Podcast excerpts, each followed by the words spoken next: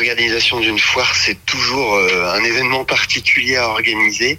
Et, euh, j'ai autour de moi une, équipe euh, engagée et motivée pour, pour monter cette édition. Et, en effet, on a, on a repensé la foire sur cette édition 2023 en voulant, tout en ayant évidemment ce, volet économique, ce volet affaires et rencontres des exposants, une partie beaucoup plus festive que sur les années précédentes. Aujourd'hui, ce sont les, les, îles du Pacifique et la, la culture maori qui qui sont mis euh, à l'honneur. Et c'est vraiment euh, cette thématique qui, à travers une exposition, à travers aussi euh, un ballet de Taipei Marquise, donc une troupe de danseurs qui viendront présenter des, des, danses traditionnelles, mais aussi des haka à découvrir et voir même des initiations. On retrouve également un restaurant tahitien. Et puis, on a aussi l'opportunité pour les visiteurs de gagner un voyage pour deux pour Tahiti. Donc euh, ça, c'est la thématique et ce sera le fil rouge des 11 jours. Et après, en effet, nous avons des temps forts. On a fait le choix aujourd'hui euh, de programmer euh, trois, trois spectacles. Dès demain, c'est le, le, concert au bénéfice des Restos du Cœur. Et là, on compte sur la, la solidarité des visiteurs et des Stéphanois pour venir à cette soirée, puisque tous les bénéfices seront reversés au Resto du Cœur. On a également une soirée prévue le, le vendredi 29 lors de la deuxième nocturne avec le concert des Folies des années 80. Qu'est-ce que je peux vous, vous ajouter en étant fort, c'est que aux deux nocturnes traditionnelles et historiques que nous avons, qui sont le mardi 26 et donc ce vendredi 29, on a également ajouté trois soirées festives, une soirée latino rock et un concert euh, live cubain, et également le samedi 30 à l'occasion de, des élections Miss euh, Excellence Loire.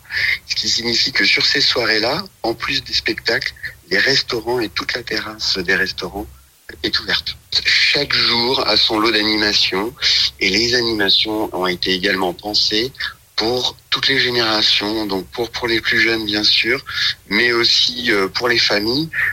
L'occasion aussi de venir euh, entre amis.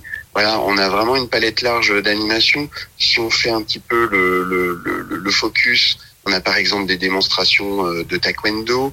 Pour les plus jeunes, on a des ateliers euh, briques Lego.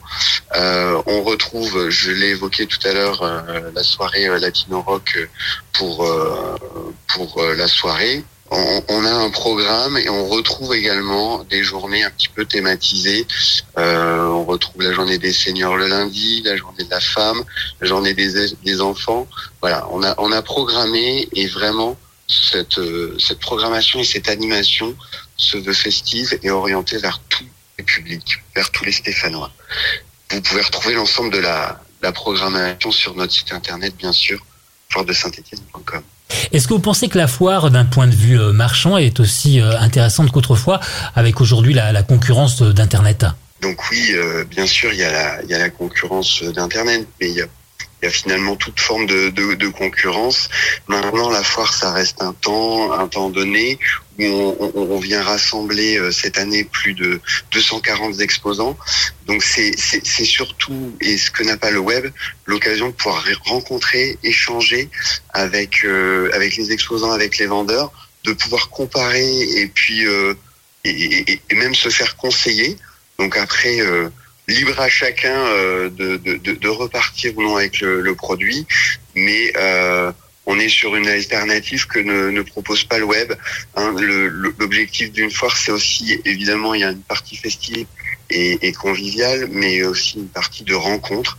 Et je crois que la rencontre, c'est aussi la rencontre avec les exposants. Et ça, euh, la version digitale ne le propose pas.